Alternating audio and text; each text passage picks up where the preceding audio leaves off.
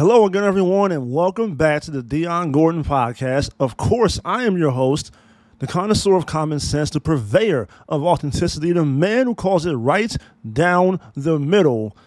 Dion Tyree Gordon. Enough of the bullshit. Let's get to work. NFC Championship game this Sunday. The home team, the San Francisco 49ers, playing at their summer home, Levi South, otherwise known as SoFi Stadium, will be hosting the Los Angeles Rams. Now, the game is being played in Los Angeles, and you would think, rumor has it, that the Los Angeles Rams are the home team at SoFi Stadium, but reality says otherwise. It will be a sea of red at SoFi Stadium, much as it was in Week 18 when the 49ers overcame a 17 point deficit to beat the LA Rams 27 24, thus making the playoffs and going on this run that they're on right now and making it all the way to the NFC Championship game at Levi South. Those scumbag Rams tried their hardest, tried their best to keep 49er fans from taking over what is allegedly their stadium this Sunday, trying to prevent 49er fans from purchasing tickets to the NFC Championship game. However, order has been restored and now Niner fans can buy as many tickets as they want to go watch and attend the NFC Championship game this Sunday. The Rams were looking to avoid what happened in Week 18, where over a third of the stadium was taken over by 49er fans. And they even went as far as to announce this past Sunday the only Los Angeles area residents would be able to purchase tickets to the game through their website and Ticketmaster using credit cards registered in Southern California. That restriction was dropped Monday, apparently after most tickets were already sold, but Rams head coach Sean McVay and Rams players and their wives begged LA fans not to sell tickets to Niner fans on secondary ticket markets like StubHub or TickPick.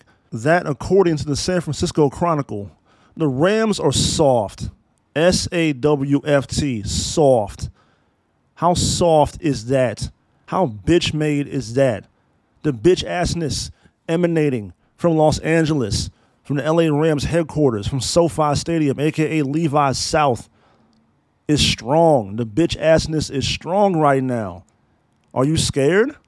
What are you worried about? You're the LA Rams. You got the star studded football team. You got Matt Stafford, Aaron Donald, Jalen Ramsey. You brought in Von Miller. You got Odell Beckham Jr. You have Cooper Kupp, the best wide receiver in pro football. What are you afraid of, Rams? This shouldn't be an issue for you. You know what that tells me? That tells me the Niners already have a psychological advantage over the LA Rams. You combine the bitch assness in trying to prevent Niner fans from buying tickets to the game with the fact that the San Francisco 49ers have beaten the LA Rams six consecutive times. They have swept the LA Rams each of the last three seasons 2019, 2020, 2021. 49er win after 49er win after 49er win. They have kicked the Rams' ass for three consecutive years. This is the last team the Rams wanted to deal with in the NFC Championship game. This was the last team they were trying to see. They take over your stadium. They have a schematic and conceptual advantage over you. They're bigger and stronger than you. Their coach is better than your coach, and they mopped the floor with you for three consecutive seasons. In the words of Hulk Hogan, the paraphrase Hulk Hogan, what you gonna do when the 49ers run wild all over you? Stop being scared, Rams. It's Super Bowl or bust, right? That's why you guys made that deal with Detroit to get rid of Jared Goff and bring in Matt Stafford? You guys are ready for this moment, right? Here's my prediction for the game. This is an NFC Championship game preview, a Conference Championship Sunday game preview in general. I'll get to the AFC game at the very end of this. But I'm, of course, my heart is with the 49ers and my affection and my the majority of my attention is with the NFC Championship game. So it's going to be very NFC heavy. I'm a 49er fan. You should know that by now if you've been listening long enough. So my prediction for the game is that we make it seven straight. I have no no reservations about saying that. What has changed since week 18? It's still a bad matchup for the LA Rams. They have a defensive front, a very talented defensive front. Aaron Donald, Leonard Floyd, Von Miller is a part of that. A'Shawn Robinson. This is a quality football team. Obviously, they're in the NFC Championship game. But for the most part, they're a smaller front. They're a smaller line the Niners are bigger, stronger, and more physical up front. That's the biggest reason why the Niners always beat the Rams because they beat them up at the line of scrimmage. The Rams have a defensive front that is predicated on rushing the opposing team's quarterback, creating pressure, getting sacks, forcing fumbles, forcing the quarterback to make bad decisions and throw interceptions. The Niners don't drop back to pass that much. The Niners are a run first, run heavy team. And what they do is they line it up in creative formations from Kyle Shanahan and they attack the Rams' weakness because, like I said, they're a small team up front. So if you just run them over, what are they going to do about it? Has Aaron Donald magically gained 60 pounds since week 18 and now become Vince Wilfork? That's not possible. That's not possible. It's not going to happen. They're still the same old Rams. The NFL is, was, and always will be matchup driven. I I firmly believed that the Rams were going to beat the Tampa Bay Buccaneers because number one, the Rams had a decimated offensive line. Tristan Wirfs, their all-world right tackle, was out for that game with an ankle injury. Their starting center was also hobbled with an ankle injury. So you have a depleted offensive line for a pass first football team in Tampa Bay because they have the greatest quarterback of all time in Tom Brady. And it's a mismatch. And if you go back and watch that game last Sunday with Tampa and the LA Rams, there were blue jerseys in the backfield every single time Brady dropped back to pass. Didn't help matters that the Rams got off to a nice start up 10 0 and they had to lead the entire game. At one point, it was 27 3 late in the third quarter. Now, when it's 27 3 late in the third quarter, what's going to happen? You have to pass. You have to drop back and throw the football time and time again. The running game is now out the window. You have to throw your way back into this game. So, what happens then? We unleash the pass rush. We're going to pin our ears back and go get your QB. And that's what the Rams kept doing.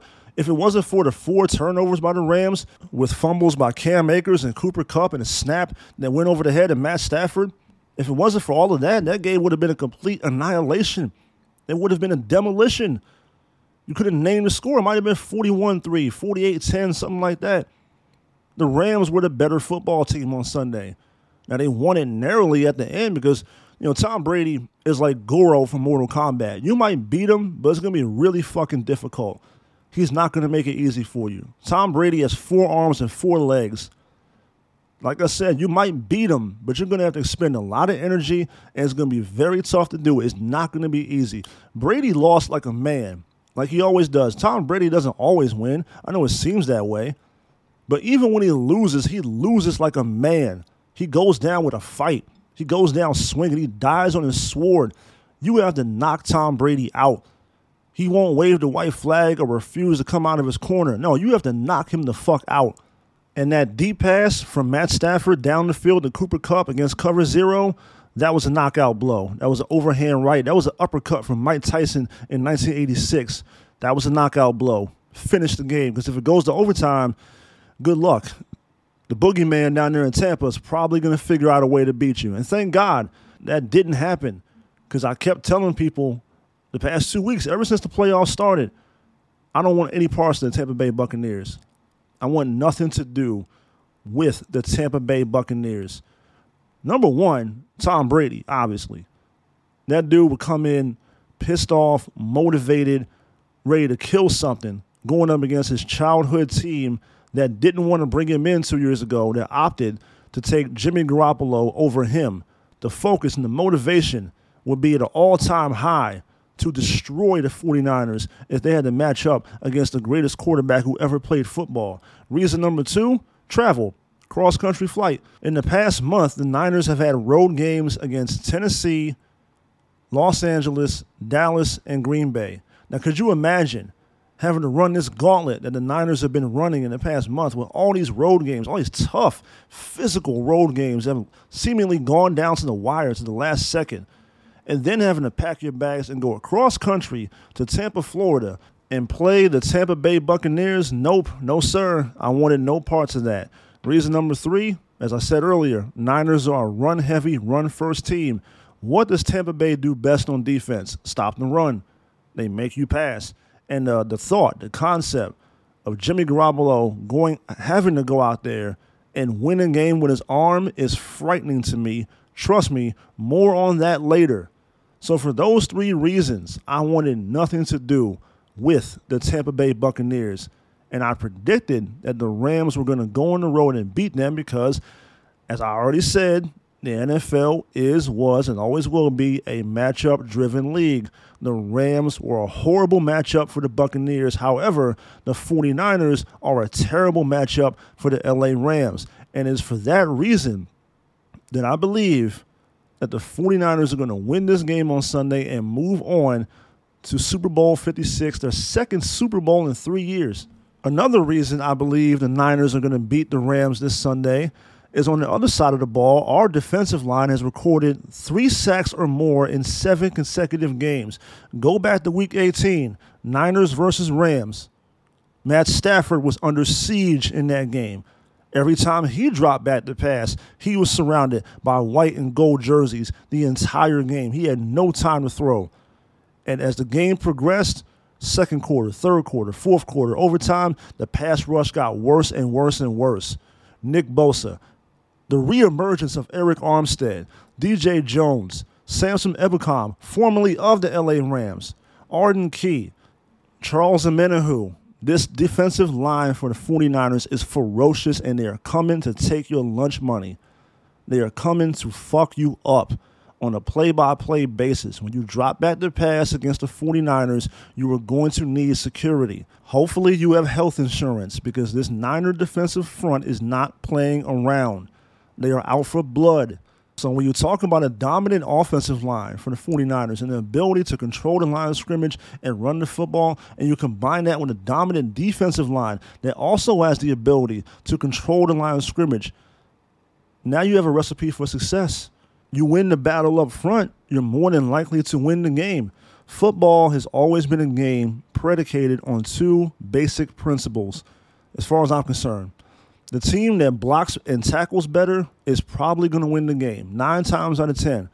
Unless you have a quarterback that's so elite, he can make any and every play whenever he feels like it and just overcome that, like Kansas City has with Mahomes or Buffalo has with Josh Allen. Matt Stafford's kind of in that conversation, but not really. He's kind of on that second tier right below those guys. So I don't think he can overcome it. Matter of fact, he hasn't overcome it in both games. The Monday night game against San Francisco and back in November, he was under constant pressure in that game and threw two interceptions, one of which being a pick six taken back to the house by Jimmy Ward. So he is not this this Rams offensive line is not matched up well with the physicality of the 49er defensive line and vice versa. They have not matched up well. Their defensive line is not matched up with our offensive line. The Niners are averaging 145 yards rushing in this six game win streak against the LA Rams. They converted on 17 of 28 third downs, 61% of the time. The Niners have converted on third down against the LA Rams. This has been pure and complete total domination. They beat them last year at Levi South down there in SoFi in LA with Nick Mullens playing quarterback. Wasn't even Jimmy Garoppolo. They beat them with Nick Mullens. That's how much ownership the Niners have over the Rams that was the game that prompted Sean McVay to start thinking about maybe we should get rid of Jared Goff. Because if you can't even beat Nick Mullens, then what good are you? You're a former number one overall pick in the draft.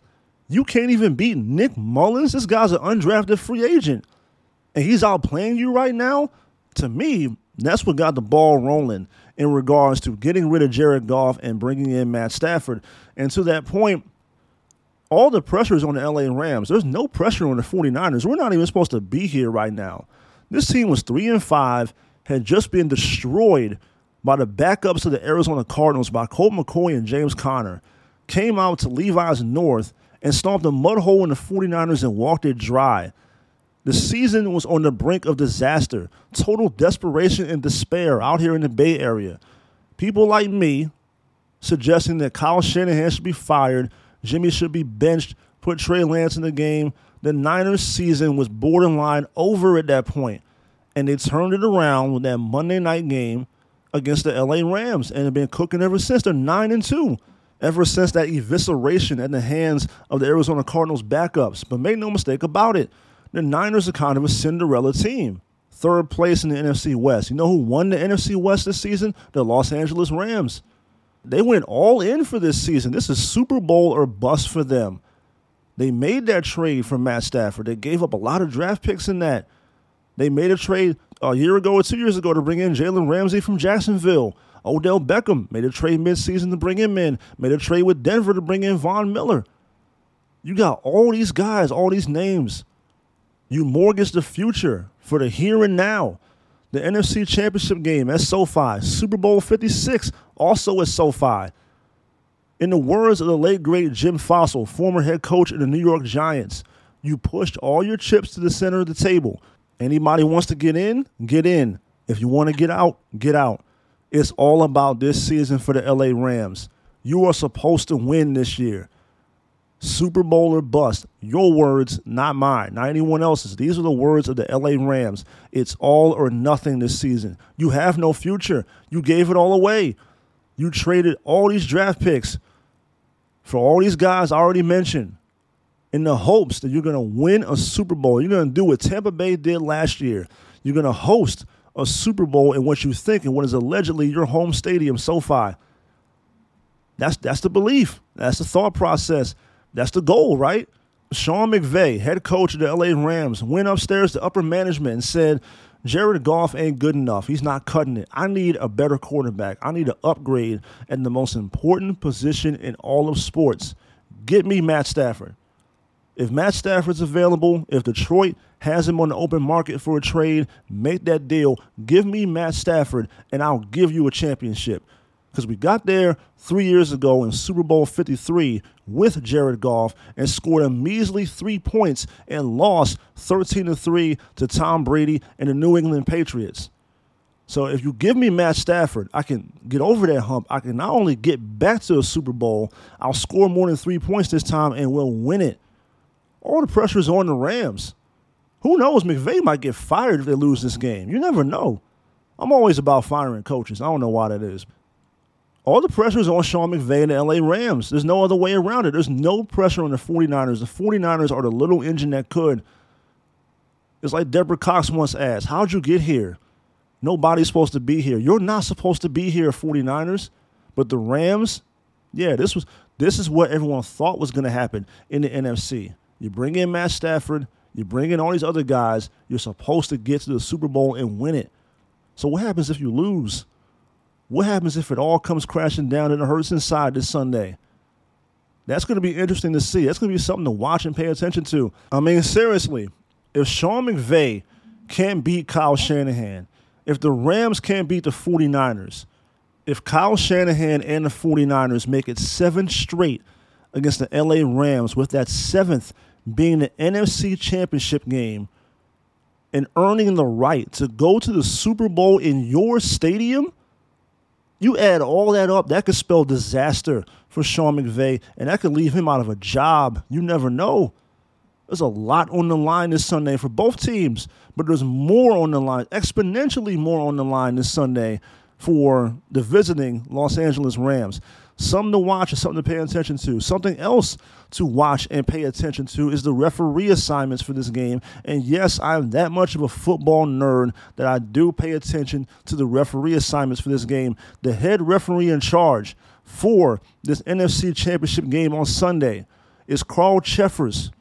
Carl Cheffers has a reputation of being very, very strict with his officiating. He calls it very close and very tight to the vest.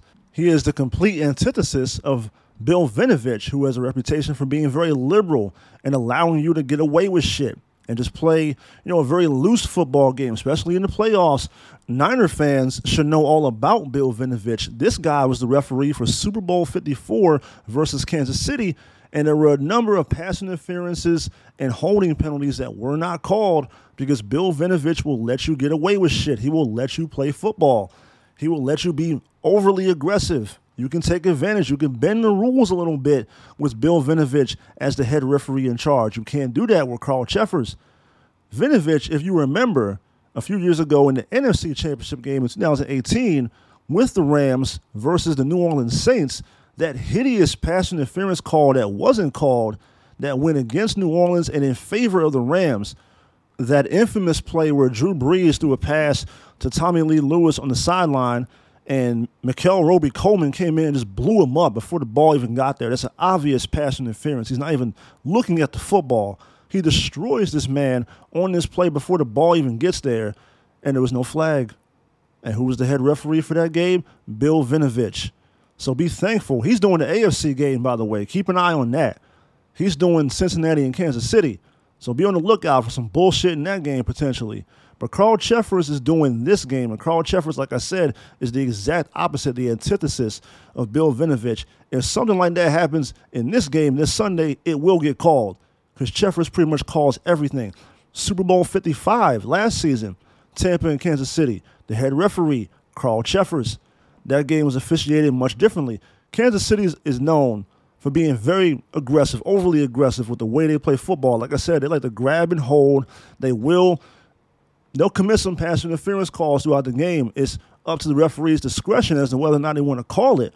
Uh, holding penalties too. Niner fans to this day are still upset about all the holding penalties that weren't called uh, in favor of the San Francisco 49ers, where Nick Bosa was basically being held up in gunpoint throughout the entire game, but it was rarely ever called.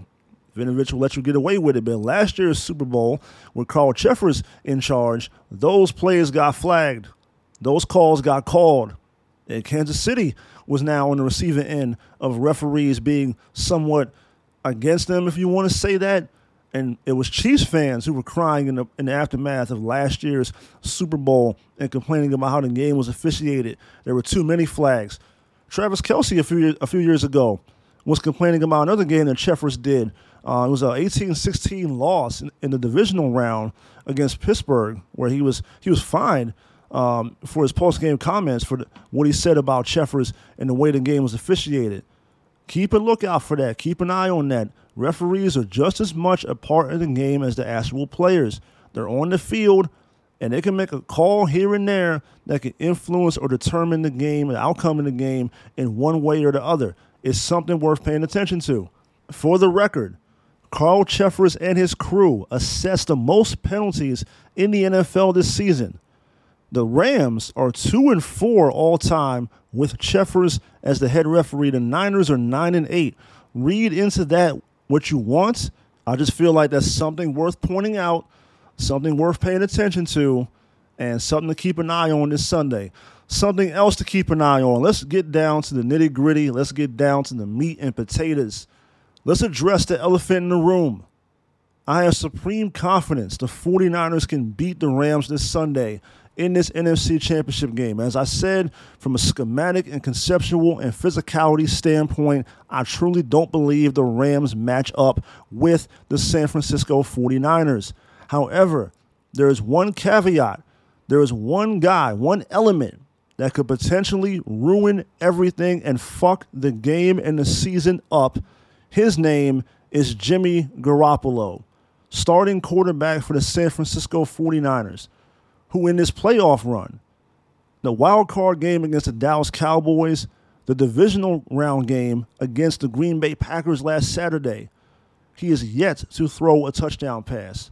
In five career playoff games, he has thrown two touchdown passes and five interceptions.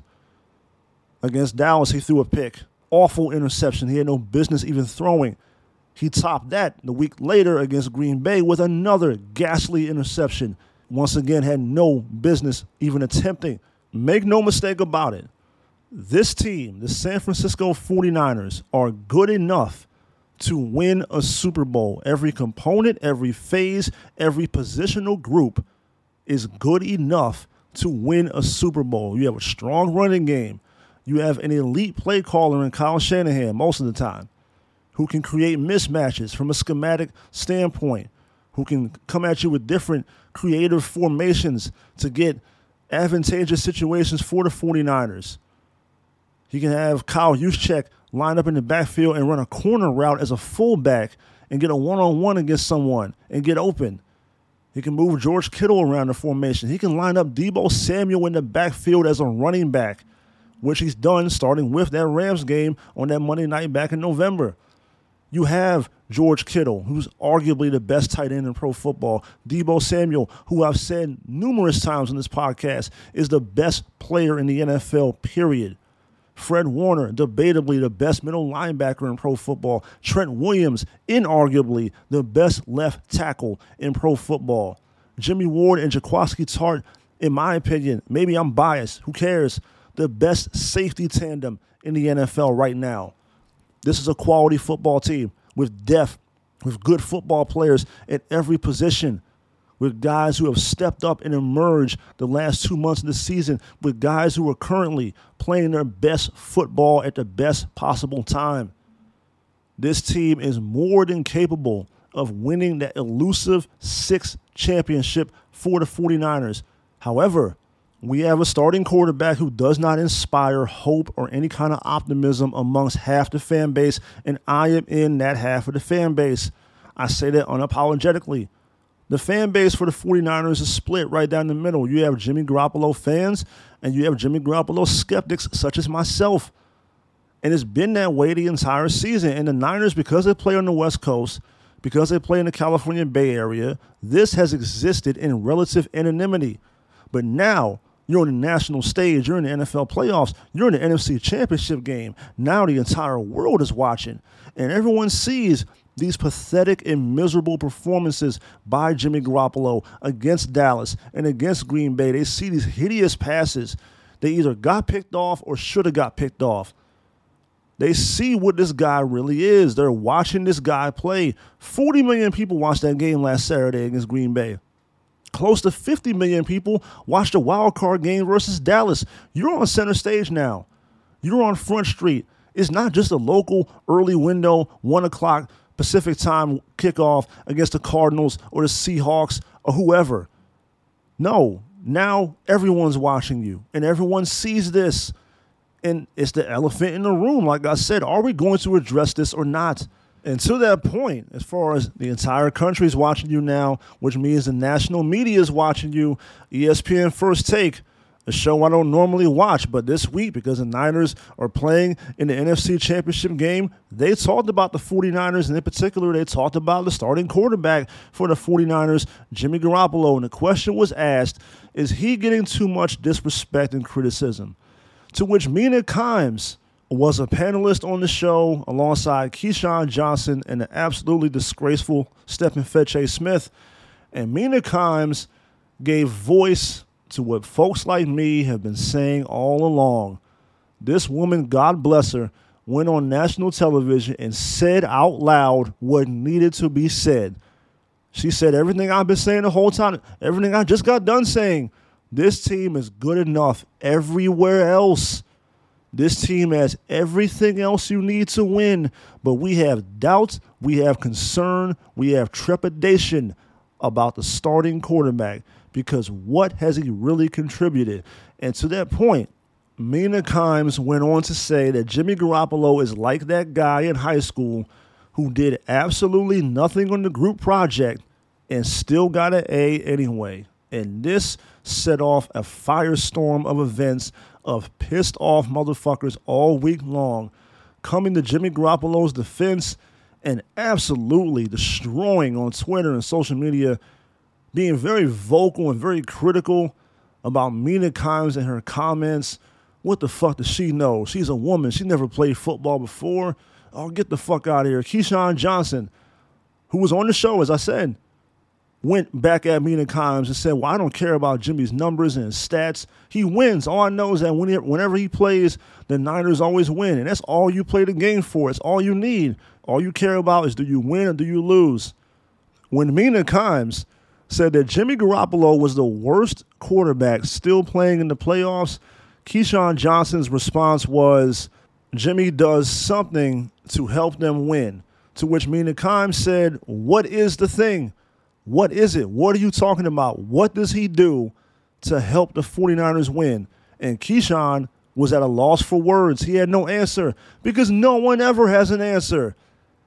I can't tell you how many times I've been in an argument with another 49er fan, either face to face, like a coworker at my job, because I work with a bunch of Niner fans, or someone on social media, on Twitter, or someone on, on Facebook in one of these 49er groups that I'm in just some argument I've had with someone else about Jimmy Garoppolo, where they tell me the same talking points, the same things. All he does is win. And I say, well, what does he do? What does he contribute to those wins? Furthermore, I ask, can you explain to me what five things, five, one, two, three, four, five, One, two, three, four, five. Uno, dos, tres, cuatro, cinco. Five things that Jimmy Garoppolo does individually well. What are they? No one ever has an answer. Keyshawn Johnson didn't have an answer when Mina Kimes asked him the same thing. What is the thing that he does? All people can tell me is the win loss record versus whenever another quarterback plays under Kyle Shanahan. Okay, so what are you telling me in that? First of all, you're telling me Kyle Shanahan's 8 and 27 in games that he's coached as a, as a head coach of the 49ers when Jimmy Garoppolo didn't play. Now, take 10 games out of that because Jimmy got here mid-season in 2017. Jimmy's missed 25 games as a starting quarterback for the San Francisco 49ers. So, if you want to talk about the win loss record when Jimmy doesn't play, that's not a good thing. All that is is an indictment on Jimmy Garoppolo, and all that does is illustrate the point that he can't stay healthy. He lacks durability. And that's number one. Number two is what are you really trying to tell me? That Jimmy Garoppolo is better than Brian Hoyer, Nick Mullens, and CJ Beathard? What are you telling me in that? Any competent, competent quarterback in the NFL could play for the 49ers and have equal success or more success than what Jimmy Garoppolo has had. I'll ask the question one more time. What does he individually do well that propels the 49ers to victory? No one can ever answer that question. Jeff Garcia, former 49er quarterback, one of my favorite 49er quarterbacks, played in the early 2000s, had pretty good success with the Niners. Had us in the playoffs two years. He had that epic comeback against the Giants, being down 19 points at halftime. It led the 49ers back to victory that day, 39 38. Jeff Garcia is, is a solidified, true, real 49er quarterback. He is a top five quarterback in franchise history. Jeff Garcia is no joke. So when Jeff Garcia speaks, I'm going to listen. I respect Jeff Garcia. And then even with people I respect, every now and then people have a tendency to say something completely asinine and fucking stupid. Jeff Garcia, in response to Mina Kimes, went on Twitter and said, quote, who the hell is Mina Kimes and when is the last time she threw a touchdown pass in the game? Never in big bold capital letters, exclamation point. Never ever has she taken a snap or can truly understand the ability, the mindset, the physical and mental toughness that it takes to play the quarterback position or any position in the NFL. The fact that there are people out there given a platform to talk about something that they have never done is hilarious. And that's how you have to look at her. She's a joke, laughing emoji. So let's just laugh at her and support Jimmy. Root on our Niners to go out and beat the living fuck out of one more team. That's what it takes. She will never know that feeling. Can I get an amen? Peace, and then the peace sign emoji. Here is my response to that. I don't care if Mina Kimes is a Seahawks fan, which she is. I don't care if Mina Kimes bleeds once a month and goes through a cycle. I don't give a fuck if she never played a down in the National Football League. Neither have I. Neither have a lot of people people do have two functioning set of eyes for the most part and can watch this guy stink up the joint on a weekly basis. Just because she's a woman doesn't mean she's not making a fair, accurate, and honest point. And typically, as is the case with modern day people, whenever people hear something that they don't agree with, they don't listen. They don't talk about the point that was made. They instead be childish and petulant and juvenile and attack the person making the point because they fail to articulate or they have the inability to articulate a thought to counter the point that was made. So instead, we have to be reduced to childish name calling. Can we talk about and deconstruct the point and the facts that she stated? How many touchdown passes? Has Jimmy Garoppolo thrown in these NFL playoffs? Jeff Garcia's first sentence is who the hell is Mina Kimes and when is the last time she threw a touchdown pass in the game? Well, Jeff, when is the last time Jimmy Garoppolo threw a touchdown pass in a playoff game? Super Bowl 54. Oh, but he also had two interceptions in that game. if you're going to try to clap back at someone who's trashing Garoppolo, that can't be your first point. You can't say, you can't mention touchdown passes. We're two games in the NFL playoffs. He's yet to throw one himself. Mina Kimes and Jimmy Garoppolo have the same amount of touchdown passes in the 2022 NFL playoffs. That's why people like me go after Jimmy Garoppolo. Mina Kimes does not start at quarterback for the San Francisco 49ers. Jimmy Garoppolo does, and he has failed to throw a touchdown pass in these playoffs. In two playoff games, the 49ers have scored 36 points. That's an average of 18 points a game. And in the last playoff game, the 49er offense was only responsible for six of those points. If it wasn't for a block punt that resulted immediately in a touchdown, the Niners only score six points in that game and probably lose. They would have lost. Green Bay had 10. The 49er defense is playing out their fucking mind right now. 17 points against the number one offense in the league, the Dallas Cowboys. Aaron Rodgers, the presumptive NFL league MVP, who threw 40 touchdown passes this season, only was able to amass 10 points against that 49er defense. The special teams, as I said, with a block punt. Defense, special teams, Deebo Samuel. That is why the Niners are playing this Sunday. The quarterback really hasn't done a whole lot. There's too many Jeff Garcias in 49er land. Too many emotional and delusional people who want to pretend like this is okay like, there's nothing wrong with your starting quarterback playing two playoff games and not throwing a touchdown pass, not running for a touchdown. He has not been responsible for a touchdown himself. People want to act like this is fine. It's okay. Well, as long as we win, yeah, as long as the defense shuts the other team down every single game, then we can win barely by the edge of our seat. What has Jimmy Garoppolo contributed in these NFL playoffs? Anxiety, high blood pressure, stress for every 49er fan who watches this team play and barely get by every week? At some point, we have to reach a point in our society where we can listen to each other speak and just address whatever the fuck it is you just said instead of just going after someone because you said something that I disagree with and you spoke negatively about a person that I really like and admire. So instead of addressing the point, I'm just going to be combative and fight back at you and talk shit about you because you were talking shit about someone I really like. Too many 49er fans and too many ex 49ers are enablers. It's no different than if you have a crackhead in your family. If you have a crackhead in your family, call them a crackhead and get them some fucking help. Don't just say, oh, he has a little bit of a problem. No, he smokes crack. Stop sugarcoating shit. Stop sweeping shit under the rug. If it's not good, it's not good. Why is the bar so low for Jimmy Garoppolo? If the bar were any lower, he'd trip over it and sprain his ankle.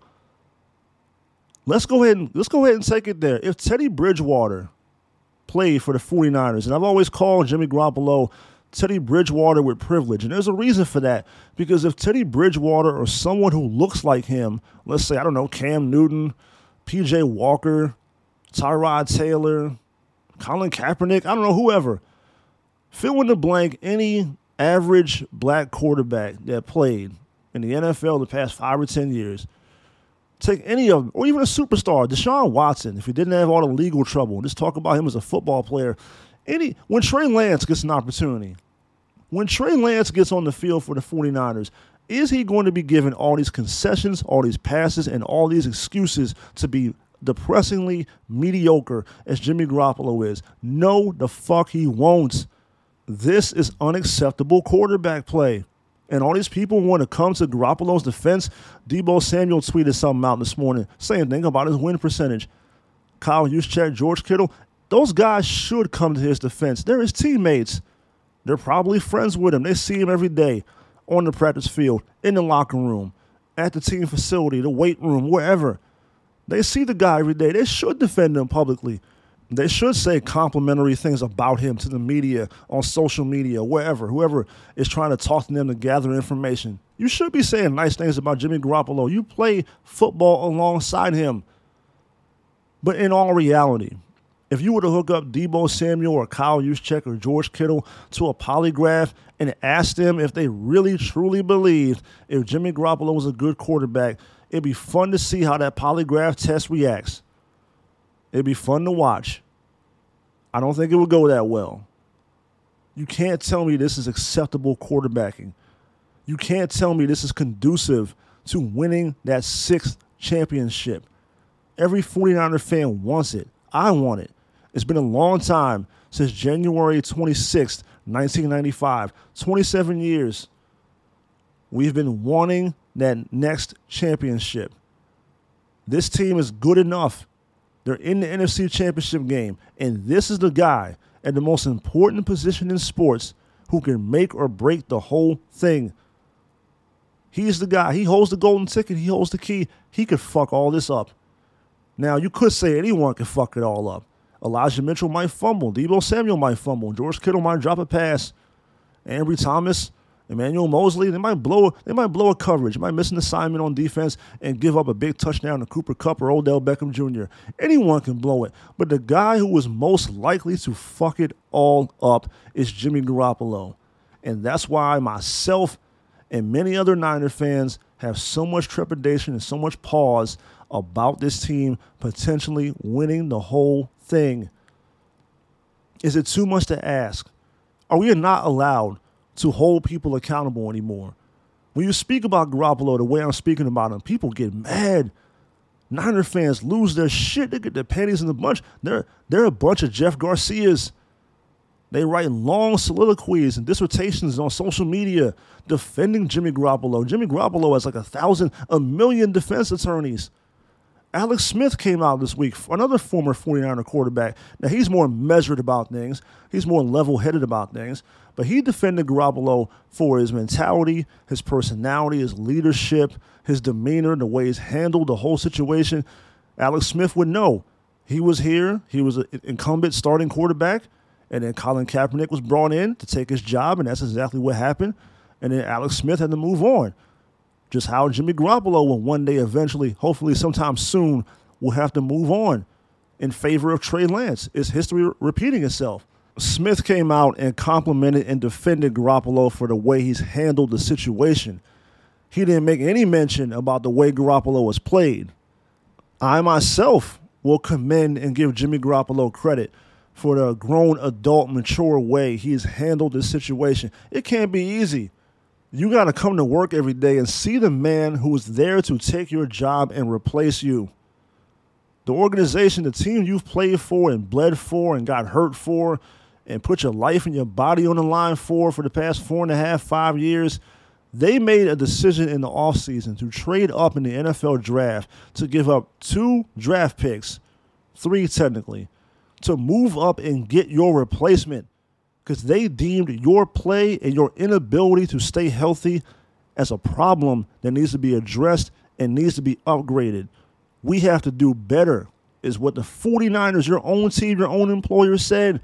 So when fans criticize people like me for being critical of Jimmy Garoppolo and call me a hater, maybe the ultimate haters are Kyle Shanahan and John Lynch and everyone involved in the 49er front office, Adam Peters, everyone else.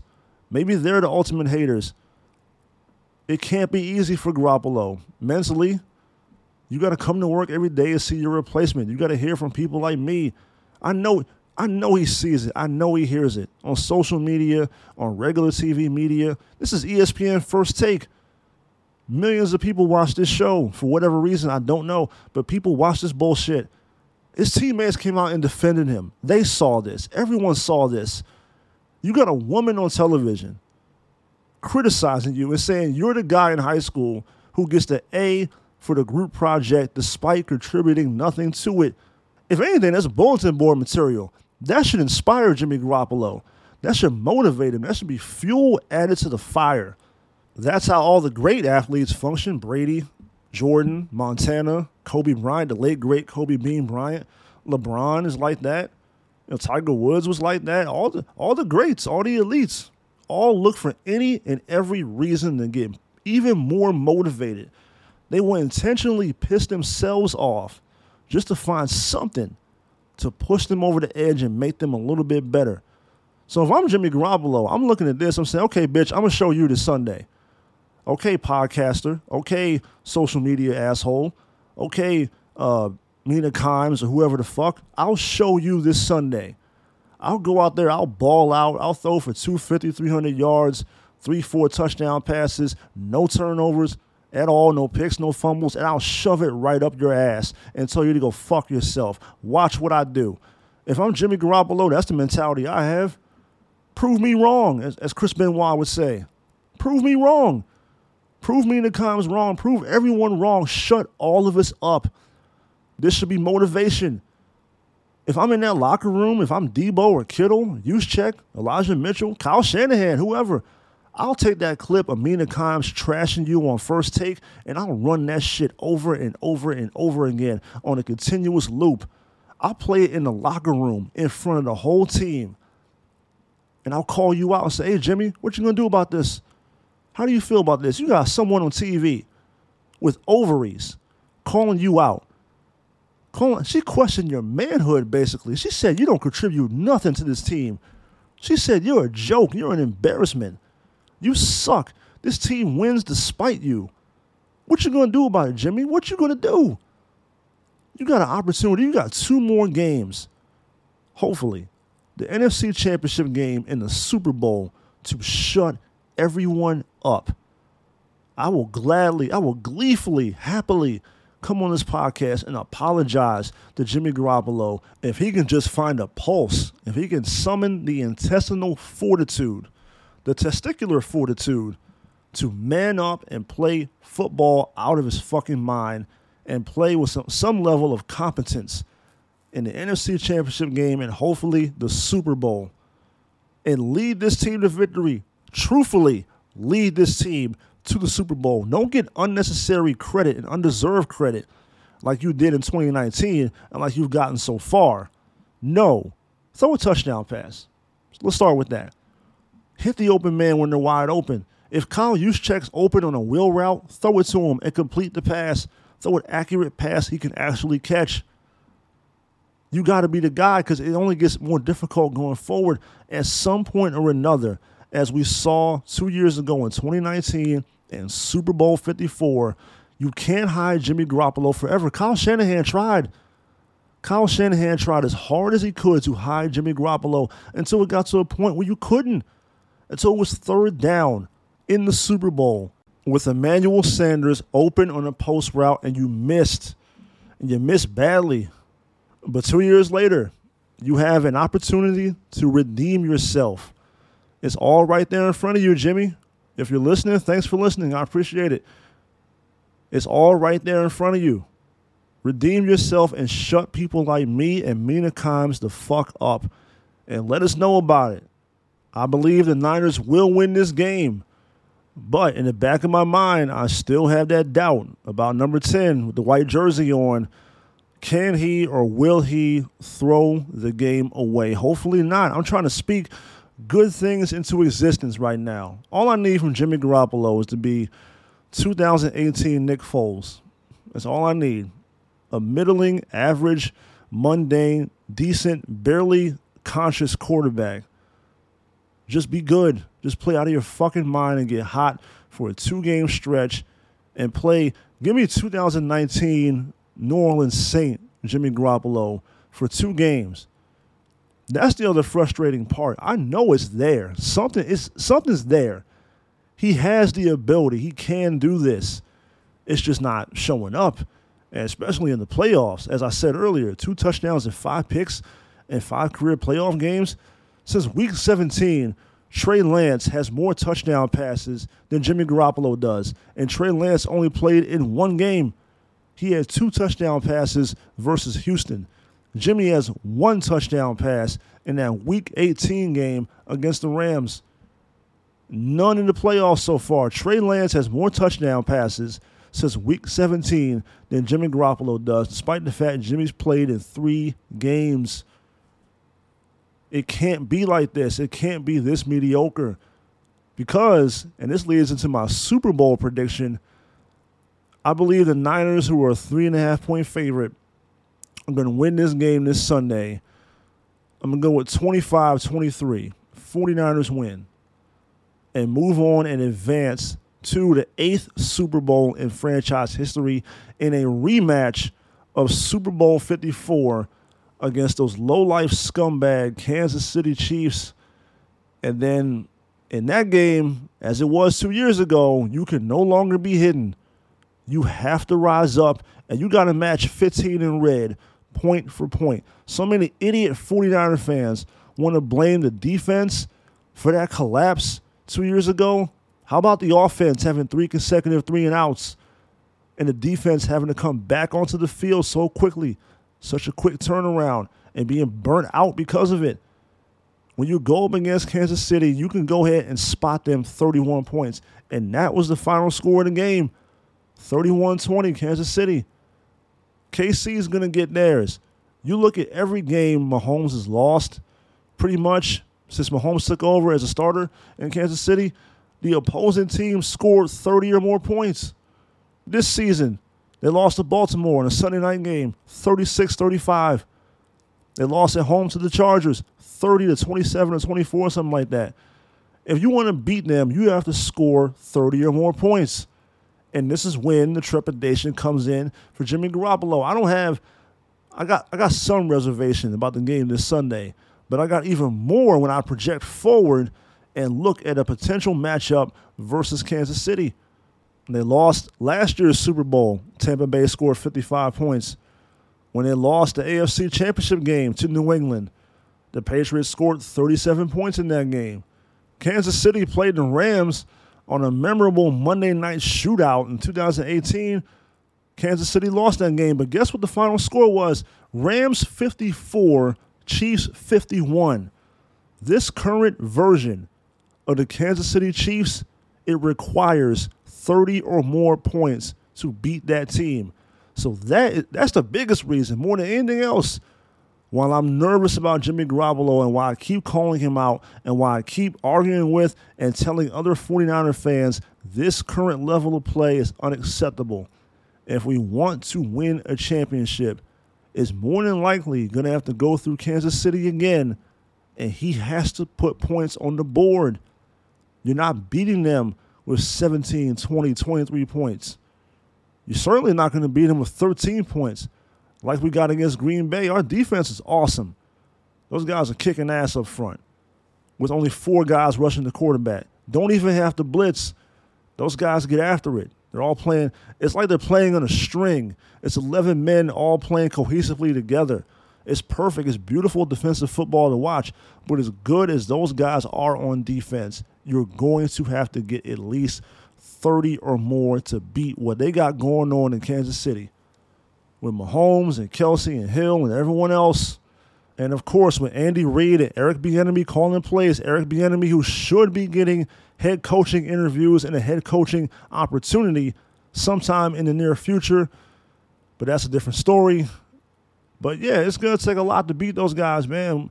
We saw this movie two years ago, and Jimmy Garoppolo was not up to task in that Super Bowl two years ago. So you know, you don't want you don't want to look ahead though. That's the the biggest thing besides Jimmy Garoppolo. That's the biggest thing that could potentially derail the 49ers versus the Rams this Sunday is being overconfident because you have beaten this team six consecutive times.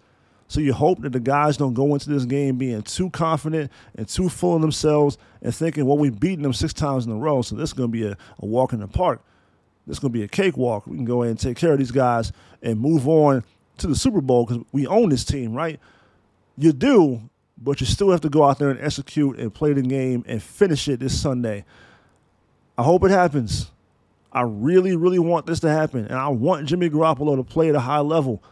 This is not about me having a personal vendetta with the guy. I, don't even know the guy. Seems like a nice guy. That's all I can say about him. Never met him before. Seems like an all right, nice, cool, down to earth dude. I just want him to play better at his position so the 49ers have a better opportunity and a better chance of winning the Super Bowl. That's all this is about. I just want that dude to play better. Raise your game. Because right now, it's not good enough. Get better, raise your game, and lead this team to a championship. Don't just be along for the ride. Lead this team to a championship. On that group project, do the majority of the work because you're the star, you're the focal point, you're the quarterback. So, once again, my prediction for Conference Championship Sunday my beloved San Francisco 49ers over the LA Rams for the seventh consecutive time.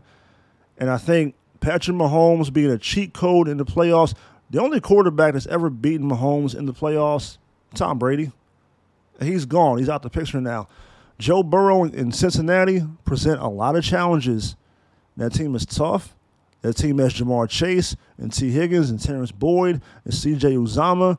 A lot of weapons on offense. But that Bengals offensive line, as we saw last Saturday, gave up nine sacks. Now, Kansas City doesn't run as many twists and stunts as Tennessee does, and their front seven is not on the level of Tennessee's front seven.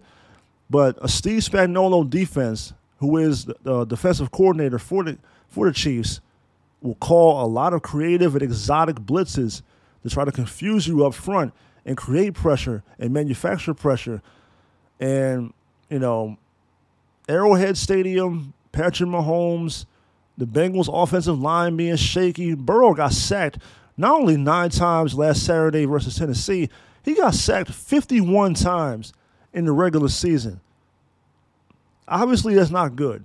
So you combine Mahomes, Arrowhead Stadium, that terrible offensive line for the Bengals, and the fact that this is the Bengals' first time really being on this stage like this – and Bill Vinovich, the referee, yeah, I got Kansas City winning that game.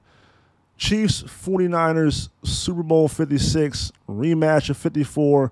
Hopefully, this time, different result. And with all of that being said, that concludes this edition, this episode of the Dion Gordon podcast. As always, thank you so much for listening. Eternally grateful, always humble, very much appreciative. Picture me rolling. I'm out.